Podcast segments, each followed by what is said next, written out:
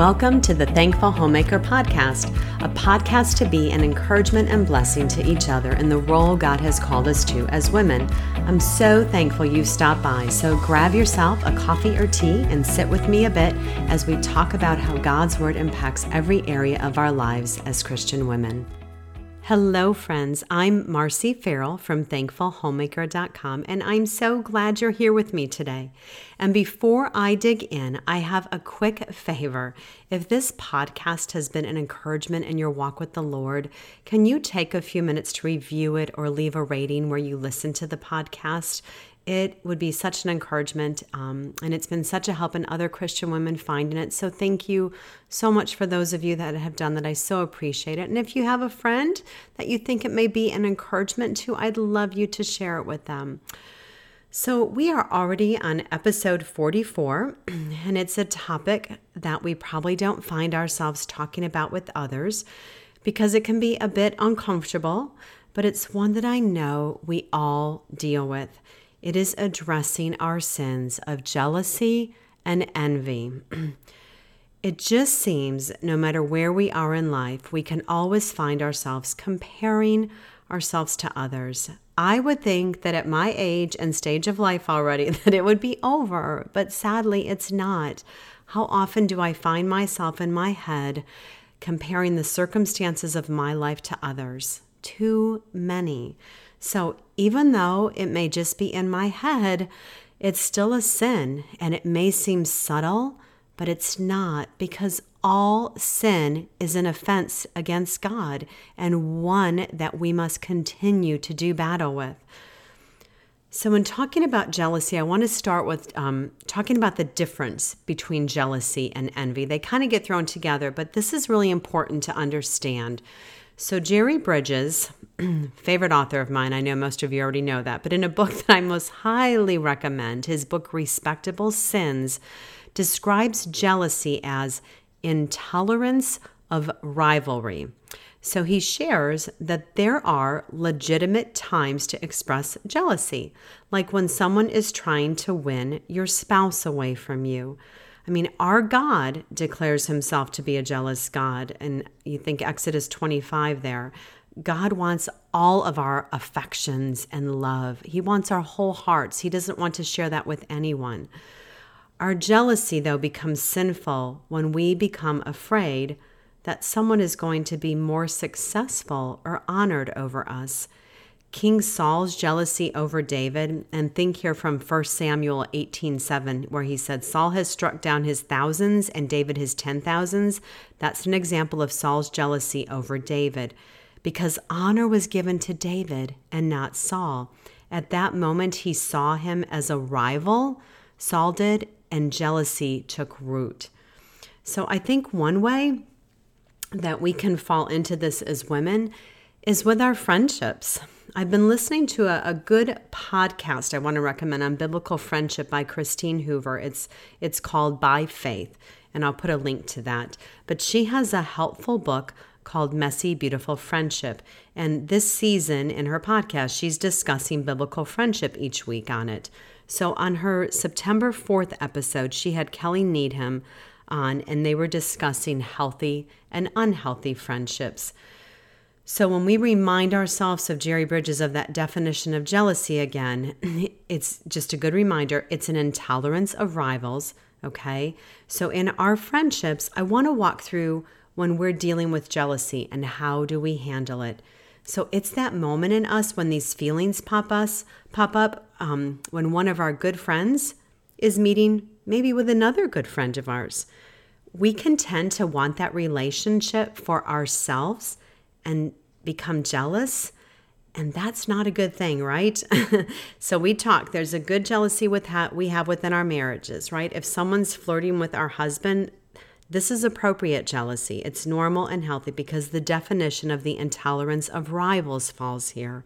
So as doug's wife i am intolerant of rivals. I am his he is mine and we are given in marriage to one another one flesh right under God. So, just as our God is a jealous God, He is intolerant of rivals. God desires our worship of Him to be with our whole hearts, no divided competitors, no rivals. Okay, but the problem of these feelings in friendship is that a friend doesn't belong to me. I don't own them. Now, I, I've dealt with these feelings in the past, and still today, sometimes I feel them pop up. I'm learning to address them more. And as obviously, as I study and do these things, I'm more aware of it, which is a blessing to me. That is a good thing. But listen, I'm sure we have all felt threatened when a good friend finds another good friend and they're hanging out together. And we may have a fear of losing our place in their lives. And deep down, our desire is to be, we want to be important to them, right? But we've lost our focus here. We need to have hearts centered on Christ and repent of these jealous feelings because they are sin. I'm going to call them what they are. My worth and my value need to come from the Lord and how He sees me. We're saying at that moment that God is not enough, and we need at that moment to ask God to fix our hearts, to help us to begin to think rightly. We need to remember to be the type of friend to others that we want them to be to us. So, in those moments, we need to be excited for them and not jealous that they're having a good time. Pray for them with the hopes that they are, with, with the hopes and the reminder that these are friends who love Jesus, right? They're hanging out together. That's a good thing. So pray for their relationship and their time together. So the next area is envy. And let's give a definition of envy. And I'm quoting this one exactly from Jerry Bridges because it was just good and it was there and it was easy and put together for me. All right. So he said, the painful and oftentimes resentful awareness of an advantage enjoyed by someone else. Sometimes we want that same advantage, leading to the further sin of covetousness, and sometimes we resent the other person having something we don't have. I really like this next, this closing part here. Says, but we don't just envy people in general. Usually there are two conditions that tempt us to envy. First, we tend to envy those with whom we most closely identify. And second, we tend to envy in them the areas we value most. Okay, so that was all worth quoting because it made me ponder and look deep into those moments when I find myself envying others. It isn't talented musicians or celebrities or sports heroes I envy. We tend to envy the people just like us. They may have an advantage I don't have or get recognized over me, even though I'm doing the same things. And it's ugly because it isn't only wishing I had what they have, but that they didn't have it. So, can't we find ourselves doing this in our lives when we may see a friend get married and we want to be married, or a friend has a great marriage and we're in a challenging marriage? or a friend's ministry at church is more attended than your ministry at church, or maybe more praised than yours, or you have a child with health health issues and difficulties, and your friend has children with no health issues, um, or you want children and you don't have them, and your friend seems to have no problem having children, or your friend is more beautiful or more fashionable or more well liked than you. This is where envy comes into. And what are we forgetting here? So, in the midst of the sinful thinking of our envy and jealousy, what are we forgetting? We're, we're thinking in our minds that God has held out on us. That's what we're thinking. And our eyes are only on ourselves. We forget that He ordained seasons and times for each of us. We forget that He's continually working all things out for our good. We forget that He has gifted us in so many different ways from one another, right? We forget that it is God who sovereignly gives us all things. And we forget He's sovereign over all things. Basically, we leave God out of the picture. Jerry Bridges said if we are to successfully combat the temptations to envy and jealousy, we must mentally bring God into the picture. We must remind ourselves that He determines not only what abilities we have, but also the degree of those abilities and the blessing He will bestow on their use. And that was from Respectable Sins. So, how do we battle this temptation? All right. It can be easy to excuse this sin in our lives because many times it's inward and it may not even come out as visible to others.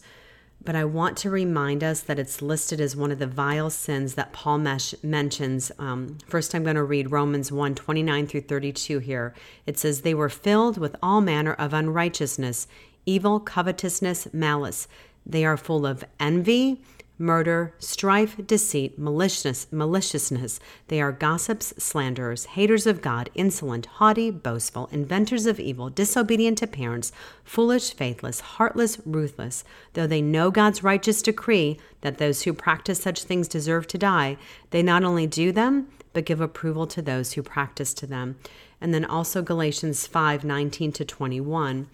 This is a passage that comes really right before the fruit of the Spirit. Now, the works of the flesh are evident sexual immorality, impurity, sensuality, idolatry, sorcery, enmity, strife, jealousy, fits of anger, rivalries, dissensions, divisions, envy, drunkenness, orgies, and things like these. I warn you, as I warned you before, that those who do such things will not inherit the kingdom of God. So, in these moments, we have forgotten the gospel.